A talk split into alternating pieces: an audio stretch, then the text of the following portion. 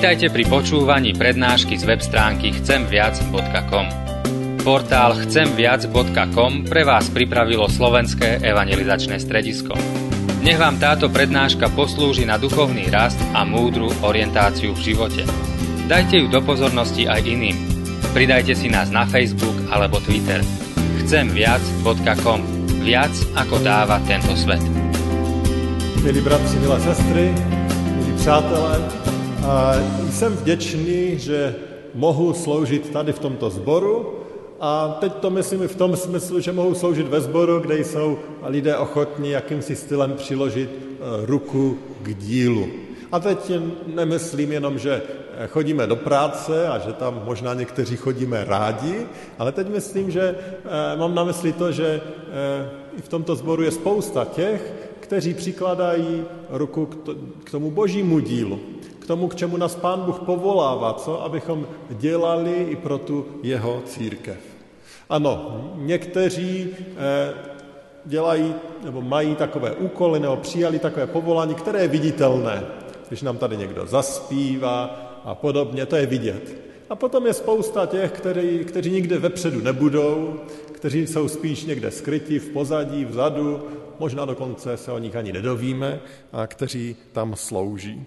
A mohli bychom vyjmenovat nejrůznější skupiny. Eh, počínaje některými presbytery, jejichž nová volba se blíží, přes různé služebníky s dětmi, s mládeží, s dospělými. Mohli bychom tady mluvit o těch, kteří právě slouží těm nemocným a slabým. A mohli bychom mluvit o ty, eh, kteří slouží v oblasti zpěvu, hudby. A tak bychom mohli dlouze pokračovat a nejrůznější oblasti toho, eh, jak člověk slouží tomu božímu království vyjmenovat. Ano, je to takový jakýsi boží obraz, kdy pán Bůh říká, že každý křesťan by vlastně měl být součástí toho božího těla, používat tu analogii toho lidského těla, a že každý křesťan teda má jakousi roli, tak jako každá část lidského těla má nějaký úkol, nějak přispívat celému celku, tak každý z nás by měl tomu božímu království, božímu lidu něčím přispívat. A tak samozřejmě člověk by si mohl dávat tu otázku, čím přispívám já.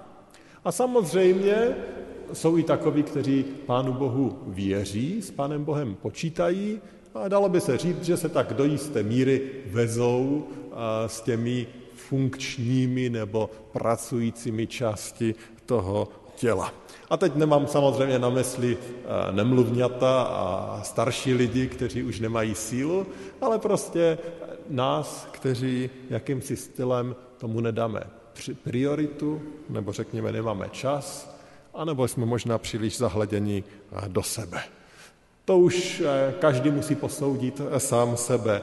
Pán Bůh ví, kde jsme, jak je to se mnou, jak je to s námi ale toho, který jaksi eh, neodpovídá na to boží volání, který jaksi pohrdá tím, že pán Bůh ho chce nějak použít, zacpává si před tím uši, tak určitě tady je třeba říct to, co je třeba říct před jakýmkoliv typem hříchu a neposlušnosti vůči pánu Bohu, že je třeba se k pánu Bohu v pokání sklonit a ptát se, pane Bože, co chceš, abych činil. A věřím, že pán Bůh dává tu milost a že nás navede tam, kde chce, abychom byli. Ale dnes to kázání je vlastně spíš pro ty, kteří ten svůj úkol nějakým stylem přijali. Kteří přijali nějaké povolání, aby byli božími nástroji, božími služebníky a kteří jakýmsi stylem Panu Bohu slouží. Protože to dnešní kázání je právě pro ně. Ten text je pro ně. A ta klíčová otázka, která tady dneska zní, je, jaká je moje motivace. Proč proč tady pro Pána Boha něco dělám? Proč tady vystoupím a zaspívám? A proč eh, příš minulý týden jsme vařili a vydávali oběd pro všechny ostatní, když jsme si mohli sedět doma a mohli bychom dávat spoustu, spoustu nejrůznějších eh, příkladů. Jaká je moje motivace? Narazil jsem teď na hm, takové zamyšlení Jonathana Edwardse, to byl jeden významný probuzenecký pastor a evangelista, který hned na začátku své služby si napsal takové jedno předsevzetí, dalo by se říct. A tam píše, že chce, aby jeho motivací byla vše pohlcující touha usilovat o boží slávu. On říká, že vše, co dělá, chce dělat z touhy po boží slávě. Možná to zní velice abstraktně, ale člověk si potřebuje položit otázku, jaká je moje motivace pro to, co dělám. Víte, dostáváme se k tomu textu nebo k tomu povídání proto, protože i za pánem Ježíšem jednou přišli učedníci a položili mu takovou zvláštní otázku. Jinými slovy, Petr to byl, kdo se ptal. A on se ptá, pane, my jsme opustili všechno a šli jsme za tebou. Co tedy budeme mít? Jinými slovy, co z toho budeme mít? Co nám z toho kapne? Že my jsme byli ti, kteří v prvním šiku jdou za tebou a následují tě. A pán Ježíš tehda učedníkům říká, že se můžou těšit na obrovskou odměnu. Obrovskou odměnu v božím království. Ale potom to hned vyrovnává a vyrovnává to jedným podobenstvím, které tam těm učedníkům potom říká. A právě toto podobenství si dneska přečteme. A já bych vás poprosil, abychom se postavili a budeme číst Matoušova Evangelia z 19. kapitoly od verše 30. A tam jsou tato slova. Ježíš říká, mnozí první budou poslední a poslední první. Neboť s královstvím nebeským je to tak, jako když jeden hospodář hned ráno vyšel najmout dělníky na svou vinici. Smluvil s dělníky denár na den a poslal je na vinici. Když znovu vyšel o deváté hodině, viděl, jak jiní stojí nečinně na trhu a řekl, a řekl jim, jděte i vy na mou vinici a já vám dám, co bude spravedlivé. Oni šli. Vyšel opět kolem poledne. I kolem třetí hodiny odpoledne. A učinil právě tak. Když vyšel kolem páté hodiny odpoledne, našel tam další, jak tam stojí a řekl, řekl jim, co tu stojíte celý den nečinně? Odpověděli mu, nikdo nás nenajal. On jim řekne, jděte i vy na mou vinici. Když byl večer, řekl pán vinice svému správci, zavolej dělníky a vypladím mzdu, a to od posledních k prvním. Tak přišli ti, kteří pracovali od pěti odpoledne a každý dostal denár. Když přišli ti první, měli za to, že dostanou víc, ale i oni dostali po denáru. Vzali ho a reptali proti hospodáři. Tihle poslední dělali jedinou hodinu a ty jsi jim dal stejně jako nám, kteří jsme nesli tíhu dne a vedro.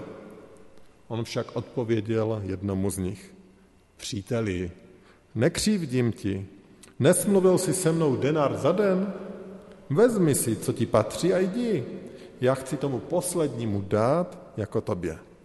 Nemohu si se svým majetkem udělat, co chci? Nebo snad tvé oko závidí, že jsem dobrý? Tak budou poslední první a první poslední.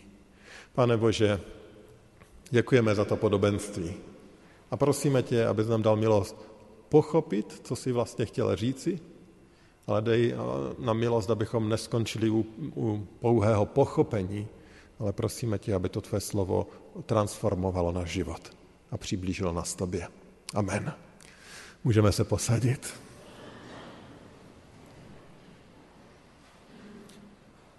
Milí bratři a sestry, dovolte, že se nejprve zamyslíme nad tím podobenstvím, zkusíme si ho nějak zhrnout, pokusíme se ho vysvětlit a potom budeme hledat cesty, jak ho aplikovat do našeho života. Máme tady hospodáře a vinici.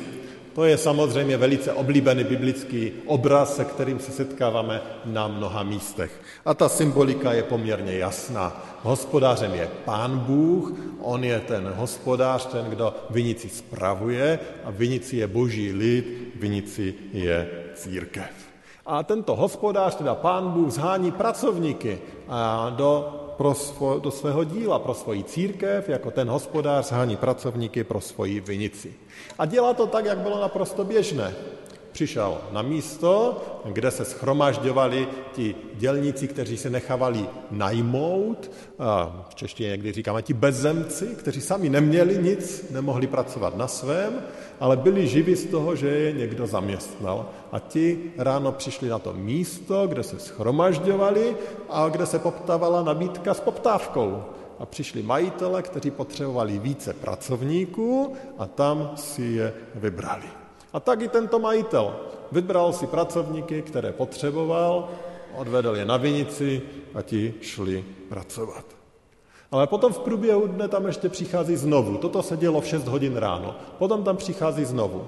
A čteme, že tam přišel v 9, čteme, že tam přišel ve 12, čteme, že tam přišel ve 3 hodiny a čteme, že tam dokonce přišel v 5 hodin odpoledne, to znamená hodinu před koncem pracovní doby.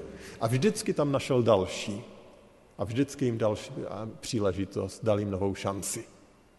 A to bylo velké milosrdenství. Možná v těch 9 hodin odpoledne to ještě bylo takové jakési pochopitelné a přijatelné, ale byl najmut na práci v pět hodin odpoledne, to byla čirá milost. A když vidíme, jak on tam s nima hovoří, tak tam vidíme, že tam už se o žádné ceně nespekuluje. S těma prvníma v 6 hodin ráno se domluvil na ceně, tak to bylo běžné. Nabízím tolik, když budete, hodin, když budete dneska pracovat uh, pro mě. Domluvili se na denár. S těma ostatníma už nesmlouvá. On jim prostě řekne, pojďte, dám vám, co je spravedlivé. Dám vám, co já považuji za spravedlivé. Ale pro ty lidi to byla nabídnutá ruka, ruka pomoci. Pro takového bezemka, pro takového člověka nemít práci znamenalo nepřinést peníz, to znamenalo těžkosti, hlad a těžká situace. A proto, když nemají nic jiného, tak přijímají tuto nabídku, i když nejsou jasně definované podmínky, i když možná si říkají, tak aspoň nějaké jídlo dostaneme, když už nic víc. A očekávají štědrost, očekávají milosrdenství, očekávají milost a vidí, že ji od tohoto pána přijímají. A teď je zajímavé, že když Ježíš toto podobenství říká, tak on ho uvádí i zakončuje jednou zvláštní větou. On říká, poslední budou první a první budou poslední. Hm, co má ten Ježíš na mysli? Ano, že tam ti, co byli zaměstnaní později, dostávají stejně jako ti druzí, tak to je opravdu šokující, ale proč se stávají první posledními a poslední prvními? Asi bychom byli rádi, aby nám sam Ježíš toto podobenství vysvětlil. A ano, některá podobenství v Biblii Ježíš vysvětluje, ale toto ne. My tady v Biblii žádné vysvětlení nenajdeme. Jak teda to podobenství chápat? Jsem přesvědčen o tom, že klíčem k pochopení toho podobenství je odpověď na otázku, co symbolizuje ten denár, který potom dostanou. Co to vlastně Ježíš tady říká? Co to říká pro ty, kteří vstoupí do Kristovy služby, kdo slouží Pánu Bohu? Co je tím denárem, co nakonec dostanou? Takové očekávané nebo možná předpokládané velice často vysvětlení je, že ten denár je věčný život. A já sám a možná i vy jste už slyšeli kázání nebo výklad, kdy to takto bylo znázorňováno. Když ten denár je věčný život, tak ten příběh nám vlastně říká, že je celkem jedno, kdy k Pánu Bohu přijdeme. Jestli je to v mládí, v dětství, v dospělosti nebo už třeba v pozdním věku, ale že všichni dostaneme to stejné a tím stejným je věčný život v Pánu Ježíši Kristu. A tato myšlenka je samozřejmě pravdivá. To nám Bible mluví na jiných místech, že eh, Pán Bůh nerozlišuje eh, to, jak dlouho jsme žili pro něj. To, co je důležité, je, jak odcházíme z tohoto světa. Zda z toho světa odcházíme ve víře v našeho Pána Ježíše Krista. A jsme přesvědčeni, že i ti, kteří ten život tragicky prožili, když činili pokání před svojí smrtí, tak pán Bůh je zachránil a přijal je. Ten nejznámější příklad zaznamenaný v Biblii je přece ten zločinec, který visí vedle Ježíše a Ježíš mu tomu, kdo byl zločincem, kdo byl hrozným člověkem, v poslední chvíli života však činícím pokání a tím, který uvěřil, zvěstuje milost a tento člověk je zachráněn. Takže ano, určitě je pravda, že všichni dostanou stejně, to znamená záchranu, ať už uvěřili kdykoliv. Ale otázkou je, zda to je to, co měl právě Ježíš tady v tomto podobenství na mysli. A už například Martin Luther a po něm i Melanchthon a další reformátoři eh, proti tomu silně protestovali. A říkali si, to přece nemůže být takto. Ono v tom případě, tam jsou totiž některé drobné problémy. Ten jeden problém je, že tam potom je hovořeno o tom, že dostanou ten denár, dostanou to, co si zasloužili.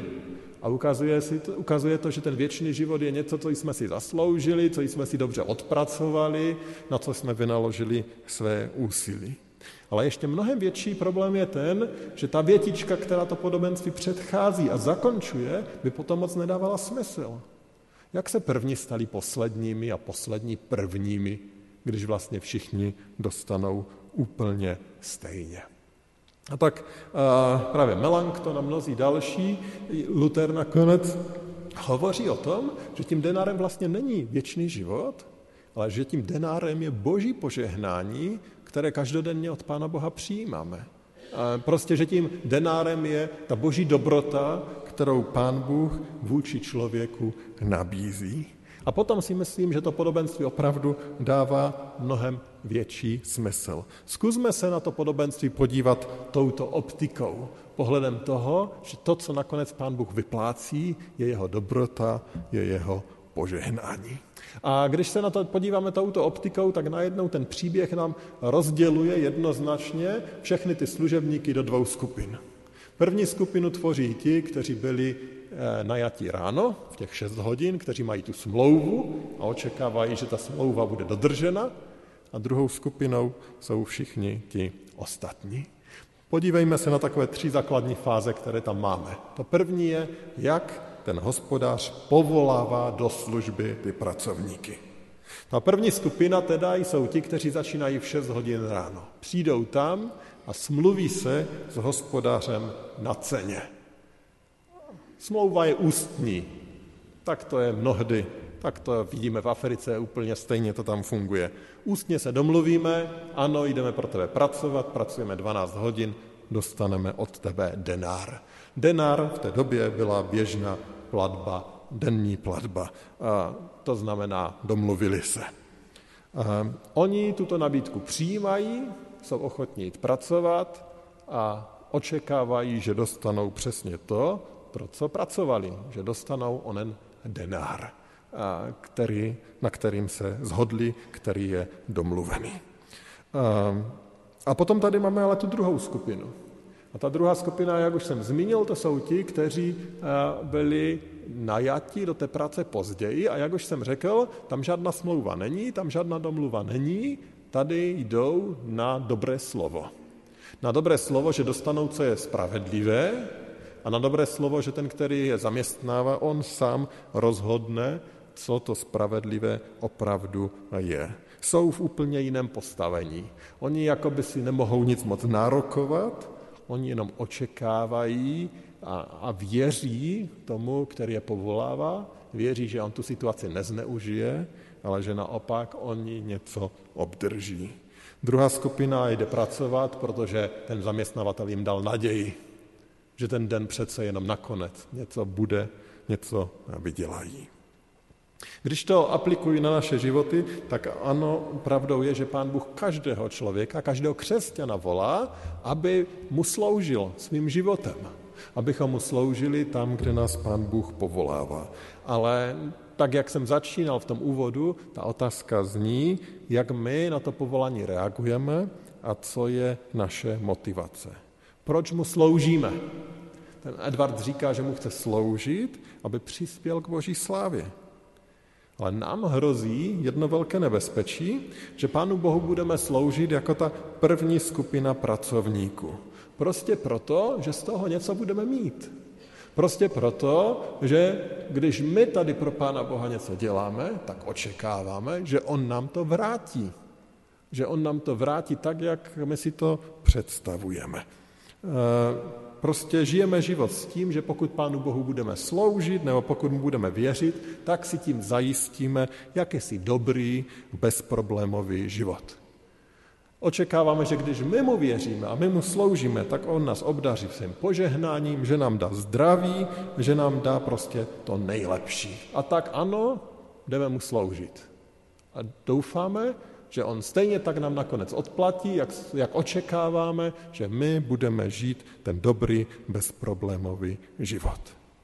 Ale pokud takto přistupujeme k Pánu Bohu, tak si myslím, že se ta naše víra vůbec nelíší od víry eh, kdejakých eh, pohanských skupin, které si snaží uspokojit toho Boha, aby nesesílal katastrofy, aby jim dal zdraví, kteří přinášejí kde co, aby si toho Boha udobřili, aby měli pokojný a klidný život. Ale naše víra je přece o něčem jiném. Křesťanství je o něčem jiném, než si chceme uklidnit a udobřit Pána Boha, abychom si žili klidňánko život bezproblémový. Křesťanský přístup k Bohu je více podoben právě té druhé skupině těch pracovníků. Jde o lidi, kteří jsou si vědomi, že nebyli zaměstnáni, že zůstali a že mají velký problém. Problém ten, že nebudou mít sami co do úst, že nebude mít do úst jejich rodina a uvědomují si, že jejich situace je zoufalá. Ale do této situace přichází Pán Bůh. Tam čteme, že ten správce znovu a znovu přicházel na to tržiště. Proč? On vůbec nemusel. Každý dobrý správce a hospodář si hned ráno vzal tolik dělníků, kolik potřeboval. On žádnou další potřebu pracovníků neměl. Ale on dělá tento krok s jediným důvodem, aby dal naději, dal milost a dal řešení do života těch, kteří tam zůstali. Proto přichází. Nečteme tady o těch dělnicích, že by oni chodili od vinice k vinici a doprošovali si, můžeme u vás pracovat, můžeme u vás pracovat. Ne, oni tam stojí na trhu, ta poslední skupina dokonce 11 hodin stojí, čeká, nic nedělá, ten stav je zoufalý. A do toho proaktivně přichází Pán Bůh, který zve, který pozývá, který dává naději. A to ukazuje realitu našeho života. My jsme jako ti, kteří sami o sobě nemůžou nic. Ale Pán Bůh přichází. Přichází ke každému člověku s tou napřaženou rukou a říká, víš co, pojď. Pojď a pracuj pro mne, služ mě, věř mi, spolehni se na mě. Jde k člověku naproti a smilovává se. A dává své zaslíbení. Není to žádný biznes, žádná dohoda. Ty budeš pracovat, je tam tohle ne. Není tam žádné smlouvání, tak pane Bože, budu pro tebe pracovat, když dáš tolik, nebo opačně. Nic z toho tam není. On dává svoji nabídku. On dává svůj slib. Slib, že nám dá tolik, kolik bude správné. A tito služebníci se prostě spoléhají a, a tak to i my jako křesťané máme prostě spolehnout na to boží slovo, že on dá, co bude správné i do našich životů. Tolik z toho povolání do služby. A potom přichází to období, kdy ti služebníci jdou a pracují. Přichází ta práce. Práce na vinici, práce na boží vinici. Tady o tom nám vlastně ten text neříká mnoho. A vlastně minimum. To, co se dozvídáme o té práci, je jenom z té zpětné vazby těch eh, prvních pracovníků, kteří popisují, že to byla dřina, a kteří říkají, že to bylo v, prostě za těžkých podmínek, za žáru slunce, prostě byla to náročná služba. A je samozřejmě úplně jasné, že se nadřeli mnohem více než ti ostatní. A hlavně než ti, kteří pracovali poslední hodinu v podvečer, když už byl chládek, když už bylo příjemně. Ta práce na vinici samozřejmě symbolizuje tu práci pro Boží království. A Ježíš tímto podobenstvím a především závěrem toho podobenství jasně ukazuje, že pro něj není zásadní to, kolik toho pro něj uděláme, ale zda mu sloužíme. Ježíš tady naopak ukazuje, že je špatně, když se my povyšujeme na druhé a říkáme, no dívej se, kolik já jsem toho pro toho Pána Boha udělal, kolik já jsem tady na vedru, na slunci, v žáru toho vykonal, on odsuzuje každého, kdo se takto povyšuje a chlubí se svojí vlastní službou. A ano, i tohle můžeme aplikovat sami na sebe. I to, že člověk slouží Pánu Bohu, nakonec může být jenom předváděním same, se, samého sebe. Jenom vystavováním se, abych získal jakési uznání, jakési docenění, aby, aby mě měli lidi rádi například. To může být klidně obrovské pokušení pro pastora nebo pro kohokoliv jiného, kdo stojí v té službě. Obrovské nebezpečí, které ale hrozí každému křesťanovi. A tak tu otázku, kterou si zapře opět musíme položit, jak vypadá ta moje služba. Nemám tendenci se jenom chválit a předvést, co já dokážu. Nemám tendenci jenom mluvit o tom, jak ta moje služba je těžká, jak v ní obětavě stojím. Nemám tendenci se prostě zviditelňovat, ukazovat, že ta má služba je tak důležitá a snad i duchovnější než ta služba druhých. Všem nám to hrozí. Opět jedno obrovské pokušení, že sice budeme pracovat, ale naším motivací bude ukázat, jak vzorně pro toho Pána Boha pracujeme a jak mu sloužíme, srovnávat se s druhými a ukazovat se před druhými. A taky tady se potřebujeme upřímně podívat na sami na sebe a zeptat se, zda si o sobě nemyslíme víc, než si myslí Pán Bůh. Zda nejsme jako ti první dělníci. A potom přichází to závěrečné zúčtování, to třetí rozdělování odměny za práci. Tady přichází velké překvapení. Všichni dostali stejně. No, kdyby se rozdával od těch prvních, co pracovali nejdéle a ti by dostali první, dostali by svůj denar a odešli, tak by byl klid. Možná by se nic neřešilo, dokud by to šuškanda neroznesla. Ale hospodář tomu správci říká, no začni od těch, co pracovali nejméně. Oni pracovali jenom hodinu a všichni dostali stejně.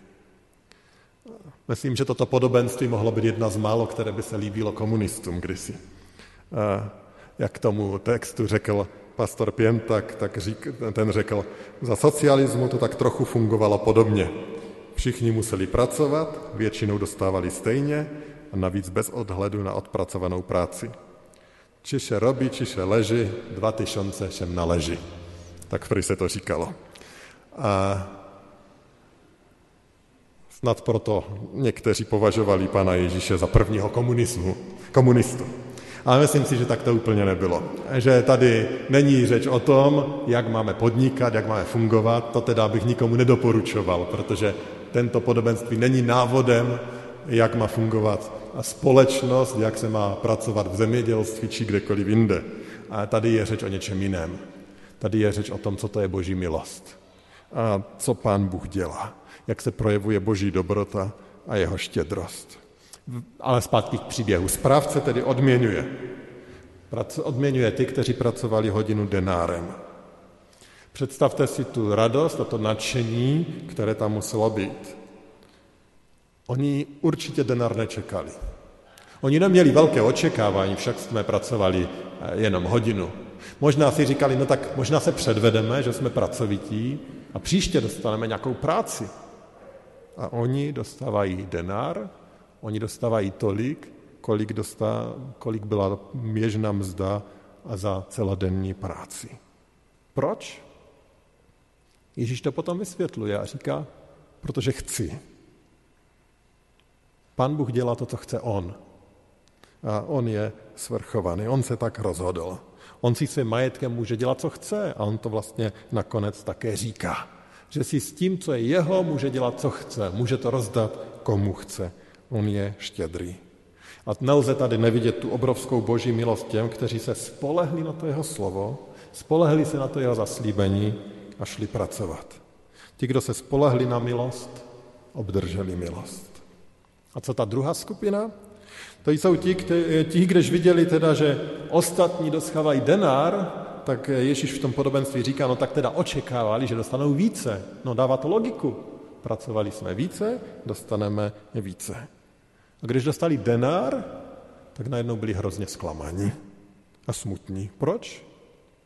Ježíš sám odpovídá vlastně takovou řečnickou otázkou, ze které je jasné, že oni záviděli, že ti druzí dostali štědře, stejně jak oni, a oni, kteří pracovali mnohem více, tak nedostali nic navíc.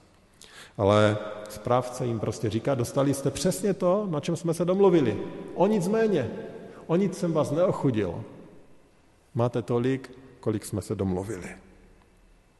Co s tím závěrem? Co to teda znamená to? A jak to znamená to, čím to Ježíš zahajuje a ukončuje? On říká, že ti, kdo byli prvními, ti budou poslední a poslední, že budou první. Ti, kdo byli prvními, ti měli velká očekávání. Očekávali denár.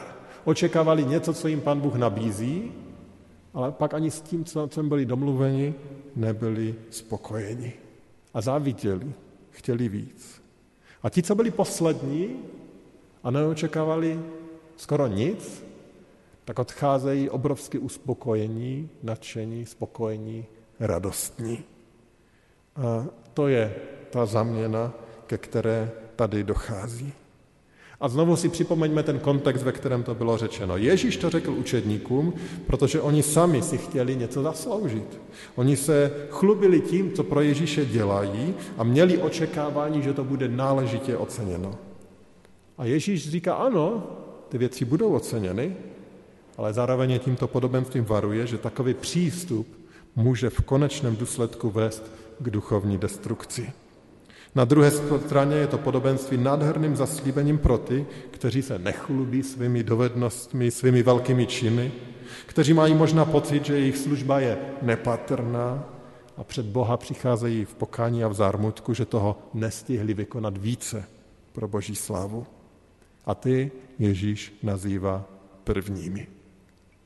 A tak je to vlastně obrovská výzva pro nás všechny. Pokud máte stále pocit, že vám Pán Bůh nedává dost, že přece tak žijete věrně pro něho, sloužíte mu a pořád, jakoby on vám nedal dost nebo nechránil vás dost, tak je to pravděpodobně proto, že nežijete z jeho milosti, kterou on nabízí, ale jenom z něčeho, co si myslíte, že si zasloužíte, že na to přece máte právo, že Pán Bůh je přece povinen to pro vás udělat. V tom případě jsou před vámi jen dvě možnosti. Buď se k Pánu Bohu obrátíte a vyznáte to, že eh, si peště něco nárokujete, pojmenujete to jako hřích, pojmenujete také tu závist, ve které se díváte kolem sebe a chcete více, než máte sami, protože ostatní třeba mají více a, a vrátíte se k Pánu Bohu. Druhou možností je zůstat tam, kde jste, ale v tom případě budete vždycky nespokojeni. A vždycky budete mít pocit, že vám Pán Bůh něco dluží. Vždycky budete mít pocit, že vám Pán Bůh dává málo, že by měl víc pro vás udělat. Víte, ono to tak funguje, že lidé se ptají, kde je Pán Bůh. A když Pán Bůh dává těžkosti, si tak říkají, v takového Boha nebudu věřit, když dopouští těžkosti. A když těžkosti nedopouští, tak říkají, tak ten Pán Bůh mi nedává dost. On mi vlastně dává málo, teď se dívejte, kolik dává jiným kolem mě a pořád jsme nespokojeni. Pokud člověk s Pánem Bohem hraje takový handel, pokud chce něco si zasloužit, vyměnit, vždycky bude zažívat jen tu nespokojenost a pocit, že, že Pán Bůh tady neplní svoji úlohu. Ale ten, kdo je na té druhé straně, na té straně té milosti, že ví, že já si nezasloužím nic. Já nemám na nic nárok. Já jsem byl ten, který tam stal bokem a měl vlastně zůstat stát celou dobu, ale Pán Bůh se ke mně sklonil, podal mi svoji ruku tak ten člověk vždycky bude na, zažívat nadšení z toho, jak je Pán Bůh štědrý a jak moc pro něj Pán Bůh dává. Protože on nemá žádné očekávání, protože ví, že sám si nezaslouží nic a všechno, co dostává, je jen boží milost. Takový člověk dokáže přát i druhým požehnání a, a nemrmoutí se nad tím, že někdo toho božího požehnání dostává více. Takový člověk naopak žehna druhým i když sám třeba prochází těžkostmi a utrpením. Takový člověk často dokáže i za to utrpení Pánu Bohu poděkovat a prosit ho o sílu, aby Pán Bůh ho přesto převedl. A tak otázka je, kde stojíme dneska. Jsme těmi lidmi, kteří očekávají od Pána Boha víc, kteří mají pocit, že Pán Bůh nám něco dluží, kteří očekávají, že když tak pro něj dřeme a věříme mu a sloužíme mu, že by ta naše odměna měla být mnohem větší, než to, co zažíváme v tom každodenním životě? Nebo jsme lidmi, kteří vidí Pána Boha jako toho štědrého dárce a radují se z toho, jak moc od něj dostávají, jak nezaslouženě něco dostávají. Pán Bůh tady vykresluje, popisuje tyto dvě skupiny. A říká, první budou posledními, poslední byli, budou prvními. Kež by každému z nás dal Pán Bůh tu milost, abychom v pokání k němu přišli. Vyznali jako hřích to, že si něco narokujeme. Vyznali jako hřích, že eh, s ním někdy hrajeme takový obchod. Já ti sloužím, ty mi dej toto. Kež bychom k němu přišli jako ti, kteří jsou vděční za jeho milost, za jeho dobrotu. Kež by Pán Bůh proměňoval naše srdce a činil ho srdcem vděčným za to, co on pro nás dělá. Kež bychom opravdově spolehli na jeho milost. Potom ji totiž taky zažijeme. Amen. Pomodleme se. Nebeský Otče, děkujeme ti za tvoji dobrotu, ve které k nám přicházíš. Pane, a zase jsme viděli, jak vypadá často to lidské srdce, jak vypadá to mé srdce tak příliš často jsme podobní těm té první skupině těch dělníků, kteří mají jakási očekávání, že, že když ti věříme, tak snad budeš dělat to, či ono pro nás. A možná právě proto, že to naše srdce je tak jakési tvrdé a smlouvavé, tak zažíváme kde jaké těžkosti a problémy, protože ty nás chceš probudit z té naší apatie a, a chceš, abychom si uvědomili, že to naše místo je místo těch, kteří byli milostivě přijati a že všechno, co od tebe máme, je vlastně jen z tvé milosti. Že bez tvé milosti bychom nezažili a nepřijali ani v tomto životě, ani pro věčnost nic z dobra. Že to všechno jsou jen tvé dary. A tak prosím tě, dej nám srdce vděčnosti za každý dar, který nám dáváš. Ale dej nám také milost, abychom nezáviděli druhým jejich požehnání. Dej, abychom žehnali těm, kteří mají třeba i mnohonásobně více požehnání než my sami. Dej, abychom nebyli lidmi, kteří jen pláčou nad svými vlastními cestami a osudy, ale abychom byli lidmi, kteří děkují tobě a žehnají druhým. Pane, dej nám tu milost, aby takové bylo naše srdce. A proměňuj to, co musí být ještě proměněno. Díky za to, že ty to chceš činit. A tak obměk naše srdce a dej, abychom ti ty naše srdce přinesli a dovolili ti, aby si v nich udělal ten zázrak. Prosíme tě o to ve jménu Pána Ježíše, našeho zachránce. Amen.